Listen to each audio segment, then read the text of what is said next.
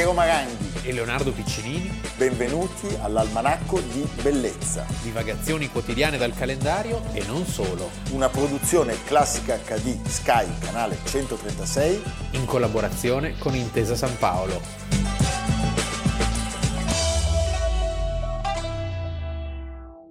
ventidue maggio, Almanacco di Bellezza, subito un contributo forte. Rome, I've been thy soldier forty years and led my country's strength successfully and buried one and twenty valiant sons.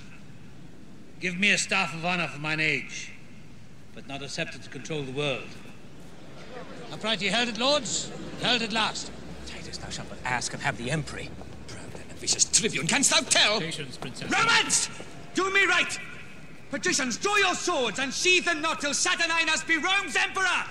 Abbiamo appena visto il neo-Oscar Anthony Hopkins, ma non vi parliamo di lui, perché oggi parliamo del ventidue maggio millenovecentotrentasette. Iniziano i lavori per la costruzione del quartiere E quarantadue. Il quarantadue sta per l'anno, Esposizione millenovecentoquarantadue, Mussolini, che in quel momento, quando ottenne l'assegnazione, è al massimo della popolarità perché c'è stata la guerra di Etiopia. Non prevedeva che nel quarantadue noi saremmo stati in mezzo al disastro assoluto e quindi aveva individuato nel millenovecentoquarantadue per l'apogeo, festeggiare il ventennale, che probabilmente si sarebbe aperto il ventotto di ottobre. Un'Expo dal titolo Olimpiade della Civiltà. Olimpiade della Civiltà. E U R è appunto l'acronimo di Esposizione Universale Roma. Noi avevamo presentato al Bureau eh, la domanda per farla a Roma. Il Bureau aveva dato il consenso, nonostante eh, appunto nonostante le sanzioni, eh, il tutto il contrasto con Francia e Inghilterra, no? Perché la guerra di Etiopia, sappiamo, certo, ci porta all'espulsione dal consesso internazionale. Finché Mussolini ottenne appunto di posticipare al quarantadue per fare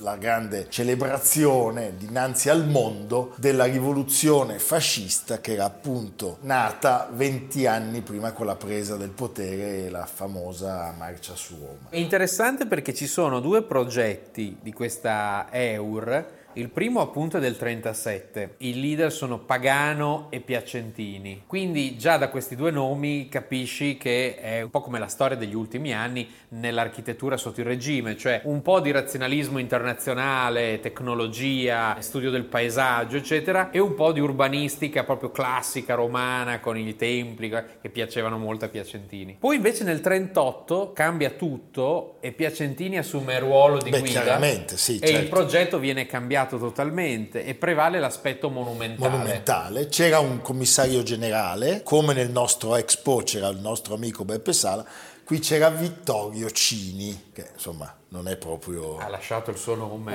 eh? Sì, in tante imprese. In tante imprese. Come ha detto giustamente Leonardo, all'inizio Pagano e Piacentini con altri, Piccinato, Rossi, Vieti. Poi pian piano Piacentini, che era il dominus assoluto dell'architettura italiana. Io posso raccontarvi che su molti progetti milanesi, dove Piacentini era distante, quindi meno influente, però lui metteva sempre becco. Anche a Milano, così lontana da Roma, dove lui ha fatto il tribunale, l'edificio del, dell'I N P S e credo poco altro, aveva sempre una grandissima influenza. Era, diciamo, un grande camaleonte, un'accusa che gli veniva rivolta sia dagli oppositori sia anche da destra, perché Farinacci lo attacca pesantemente. Era un massone ed era soprattutto il campione nel far sì che non ci fosse il concorso ma ci fosse l'affidamento diretto. diretto. Poi devo dirti anche una cosa, lui era legatissimo, credo da vincoli di sincera amicizia, però a Bottai. Sì. Tant'è che quando Bottai muore è uno dei pochissimi che partecipa al suo funerale. Ma ricordiamo, a proposito di quello che hai detto del Palazzo di Giustizia di Milano, leggo un bellissimo articolo che potete trovare online di Emanuele Orazzi. Tra i suoi assistenti va caro ad Alberto Libera Luigi Piccinato. Tra gli artisti che frequenta ci sono tutti i migliori: Mario Sironi, Gino Severini, Corrado Cagli, Achille Funi e gli scultori come Arturo Martini. Il trio Piacentini, Sironi, Martini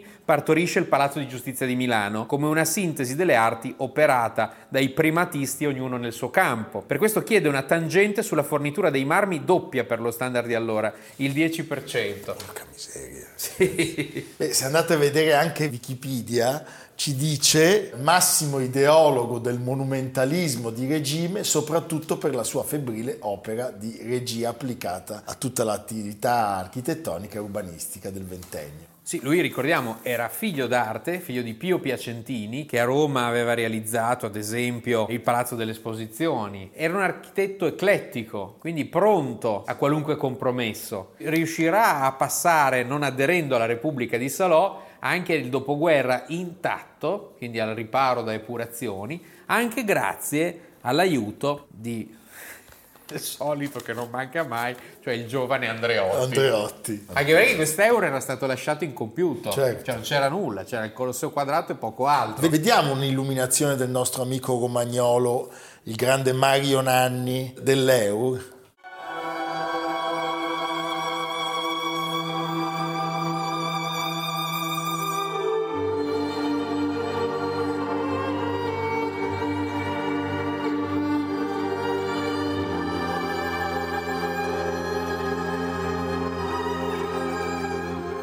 Bruno Zevi in morte definì Piacentini despota incontrastato del regime, capo di una scuola di cui si può dire soltanto che i seguaci sono peggiori del maestro. E diciamo che Bruno Zevi è stato il suo più grande avversario, ha ragione perché era stato costretto a emigrare per le leggi razziali. Nel necrologio del millenovecentosessanta sull'Espresso Zevi lo definisce come il più nefasto architetto della storia d'Italia che ne ha incarnato ogni piega corruttiva. Piacentini, che fa in tempo a collaborare con Nervi al palazzetto dello sport che completa l'E U R, nelle lettere private lo definisce porco ebreo. Questo è per dirvi la, la, l'atmosfera.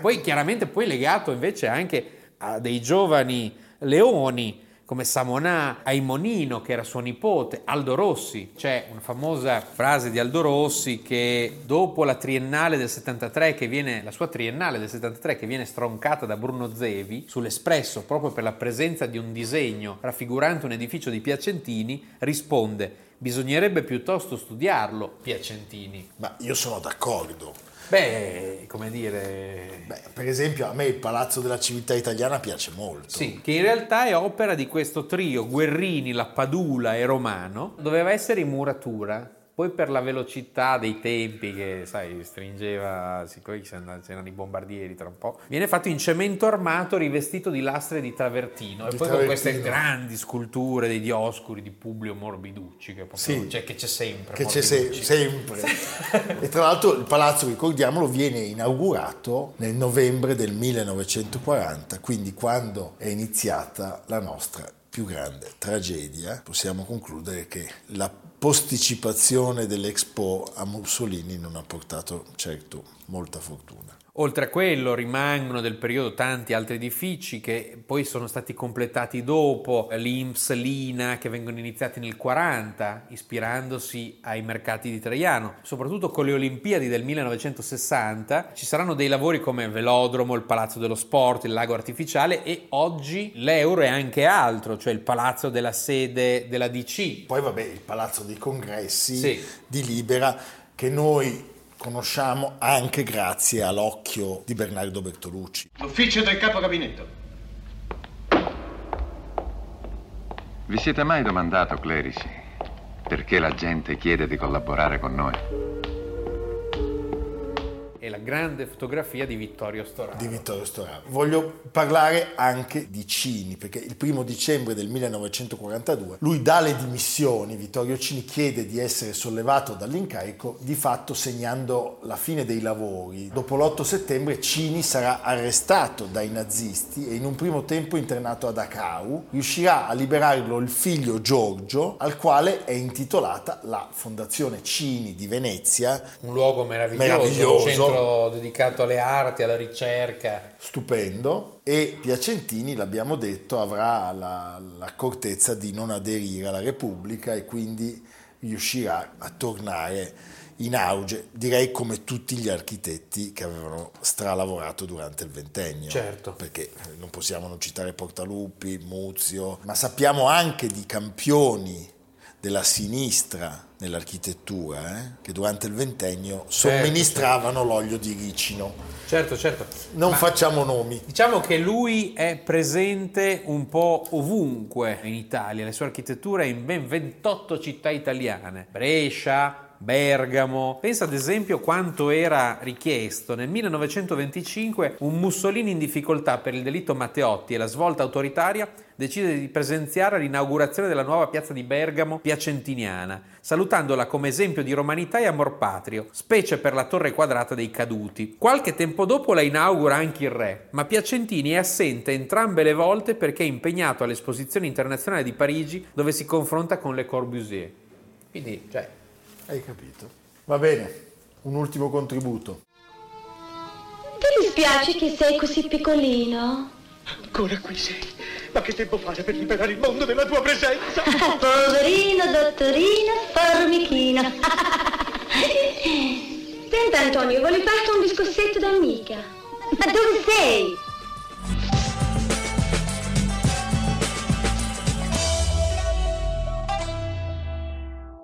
Il ventuno maggio è stato giustamente riservato a, ad Albrecht Dürer. Oggi però, il ventidue maggio, noi parliamo di Riccardino Wagner, perché lui nasce nel milleottocentotredici, quindi lo stesso anno di Giuseppe Verdi. La figura di Wagner apre di fronte a noi un orizzonte così esteso da essere impercorribile in una sola puntata dell'almanacco. Io penso solo al palazzo in cui si è spento a Venezia. Beh. Palazzo Vendramin Calergia, oggi sede del Casinò, che ha questa facciata con la scritta non nobis no, domine, non nobis. Tu pensa questa bara sulla gondola nera secondo che solo... parte per raggiungere, sì, per raggiungere il funerale di Stravinsky. Per raggiungere la Baviera. Sì, però Stravinsky è eh, sepolto sì. a Venezia, lui se ne va da Venezia. Sì. Possiamo parlare che...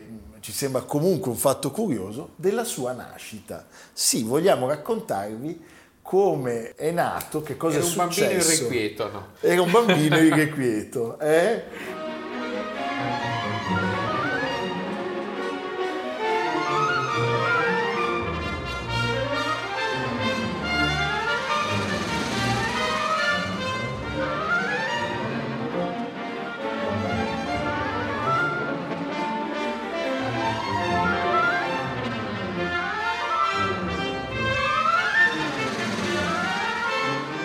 Abbiamo ascoltato le note di milleottocentododici di Tchaikovsky, il brano sinfonico che celebra la grande vittoria zarista contro l'armata di Napoleone. Lui vede la luce un quarto d'ora dopo il milleottocentododici, nasce nel tredici, a Lipsia, al secondo piano della Gasthaus, dal nome Il Leone Bianco e Rosso, dove stanno i genitori e i precedenti figli, che sono una valanga. La madre, Johanna Patz, figlia di panettieri, ma con una buona una formazione artistica, ha già dato alla luce ben otto pargoli in quattordici anni di matrimonio. Panettieri, cioè, mamma mia. Appunto, era uno che sfornava. Così, Wilhelm Richard è il nono e ultimo arrivato di questa numerosa nidiata e nasce in un anno fatale per la città. Pochi mesi prima si è formata la coalizione tra la Russia e la Prussia con l'obiettivo di approfittare della debolezza dell'esercito napoleonico e assestargli la sconfitta definitiva. Le cose però non vanno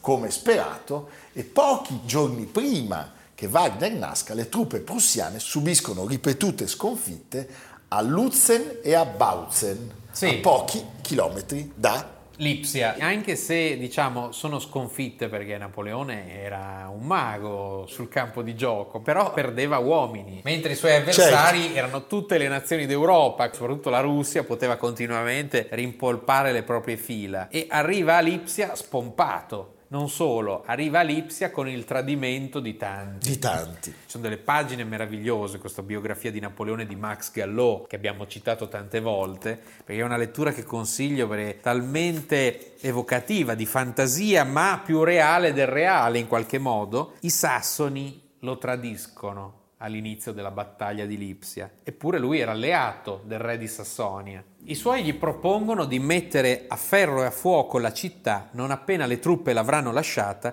così da ritardare l'avanzata del nemico. Sarebbe un puro atto di giustizia per punire il tradimento dei sassoni. Scuote la testa con vigore. Si è appena visto con il re di Sassonia sul balcone del suo palazzo. Il sovrano ha rifiutato di abbandonare la città, è scoppiato in lacrime evocando il comportamento delle sue truppe. Ha bruciato lui stesso la bandiera della sua guardia. E io dovrei distruggere la sua città? Lipsia non sarà incendiata. E ci sono altre scene meravigliose. Murat invece, prima di comandare le sue cariche a Lipsia, ha inviato un messaggio alla coalizione per dare il suo assenso a un accordo politico. Se gli assicurano il possesso di Roma, si schiererà nel loro campo. Pensa, uno che gli doveva tutto. Ed è mia sorella, Carolina, sua moglie, amante dell'ambasciatore d'Austria a Napoli, a condurre i negoziati. Folle d'ambizione, pronta a tutto. E Murat, qualche ora fa, ha abbandonato anche lui l'armata, con il pretesto di andare a recuperare i rinforzi a Napoli. Con il pretesto di andare a, prendere, a comprare le sigarette. No, una cosa vergognosa. Sì. Ecco, tutto questo si riverbera nella vita dei Wagner, perché il papà di Richard, Carl Friedrich, è in quel momento all'apice della sua carriera come capo della polizia. Quei, sono giorni abbastanza quei dei, giorni, sì, quelle, tra l'altro è con lui a Lipsia non succedeva mai niente, niente. Tra l'altro è l'unico a parlare il francese, quindi ecco, deve veramente darsi farsi in quattro. L'armistizio a vita breve, la coalizione antifrancese, la sesta, ci mette poco a ritornare in campo e eh, dopo un'effimera vittoria di Napoleone a Dresda riesce a dargli una sonora batosta, quella che noi chiamiamo la battaglia delle nazioni. E ancora chi va a o- a oggi a-, a Lipsia è questo Völkerschlachtdenkmal, questo monumento del popolo, monumento della battaglia delle nazioni, che fu inaugurato cento anni dopo, nel millenovecentotredici. È un grande, lugubre monumento guglielmino, però molto interessante perché è stato restaurato e al suo interno c'è proprio un museo sulla battaglia. In questo clima tempestoso, battagliero, torbido, anche drammatico, nasce il nostro Riccardino. Ascoltiamo un pezzo del Tristano Isotta.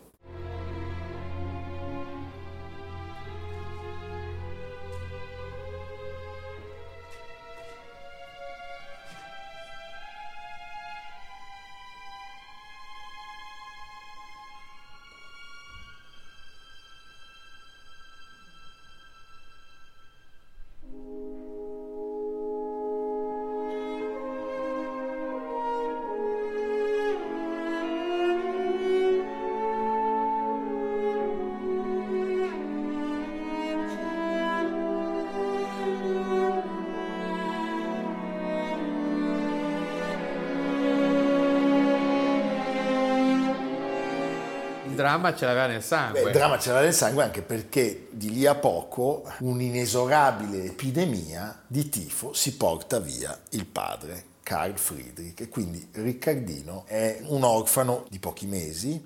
Entra in campo però un personaggio importante, si tratta di Ludwig Geyer, è un ritrattista in erba che ha intrapreso la, la carriera teatrale proprio su, su consiglio dell'amico Karl Wagner, e si dice che questo Geyer non sia solo il confidente di Wagner padre, ma che tenga compagnia alla madre, Johanna, e di fatto si arriva a ipotizzare che lui potesse ah. essere il padre naturale dell'ultimo arrivato. Non esistono delle prove inconfutabili, ma lo stesso eh, Wagner aveva più volte menzionato questa circostanza. Sarà comunque Geyer a far trasferire l'intero nucleo familiare a Dresda, dove ha ottenuto un impiego nel teatro. Quello che sappiamo certamente è che nessun altro membro della famiglia Wagner raggiunge la fama dirompente di Richard. Però rimane un autodidatta, sì, sostanzialmente. È comunque una bella banda. Eh. Sì. C'è una sorella che fa la cantante, debutta in Cenerentola. Un'altra sposa l'editore Ludwig Brockhaus, in prima linea nella nascente germanistica in eh beh, sì, perché sappiamo che questa vittoria del eh beh, milleottocentotredici certo. genererà un senso romantico di onore, di patria, di mondo germanico che si è rivoltato contro l'usurpatore, di unione. I soldati sassoni avevano tradito il campo napoleonico ed è il primo momento in cui si sente veramente certo. un senso forte di Germania. E poi, ahimè, sappiamo che c'è anche uno zio. Qui, vabbè, viene, zio Adolf. Eh, lo zio Adolf. Viene naturale pensare subito all'orrore eh, e all'abuso della musica di Wagner. In realtà Wagner sarà un uomo di sinistra. Sì, certo. Ah, diciamo sulle certamente, barricate con Bakunin. Cioè, nella prima parte sarà un uomo di sinistra. Sì, dopo così. Adolf Wagner è un filosofo, poeta, traduttore, drammaturgo e storico della letteratura. Ha avuto eh, corrispondenza corrispondenze regolari con Schiller, con Fichte, con Tieck, quindi un personaggio spesso, ha conosciuto Goethe e quindi certamente il giovane Richard trova dove abbeverare il suo desiderio di, di conoscenza, di sapere, e abbeverare anche, come dire, la sua fortissima inclinazione verso la storia, la tradizione e i miti germanici, e che saranno, per citare un termine wagneriano, il leitmotiv della sua vita. Pensa, sono proprio quelli gli anni in cui lui a un certo punto nella biblioteca si imbatte per la prima volta nel cantare dei Nibelunghi. Vabbè, insomma, ci regalerà molte perle, musica sì. meravigliosa. Negli anni trenta ci fu l'idea di creare un monumento a Wagner a Lipsia. C'era il nazismo, l'opera non venne compiuta. Queste sculture dopo il quarantacinque finirono vendute qua e là. Adesso sono state acquistate da un privato in Baviera e piano piano si sta ricomponendo questo monumento. Le due lastre eh, rappresentano il canzolaio Hans Sachs, appunto, certo. dai Meistersingen von Nürnberg, e la coppia Siegfried e Brunilde. E quindi, insomma, c'è questo sogno di ricomporre il monumento. Senti, ascoltiamo un passaggio dal Siegfriedo.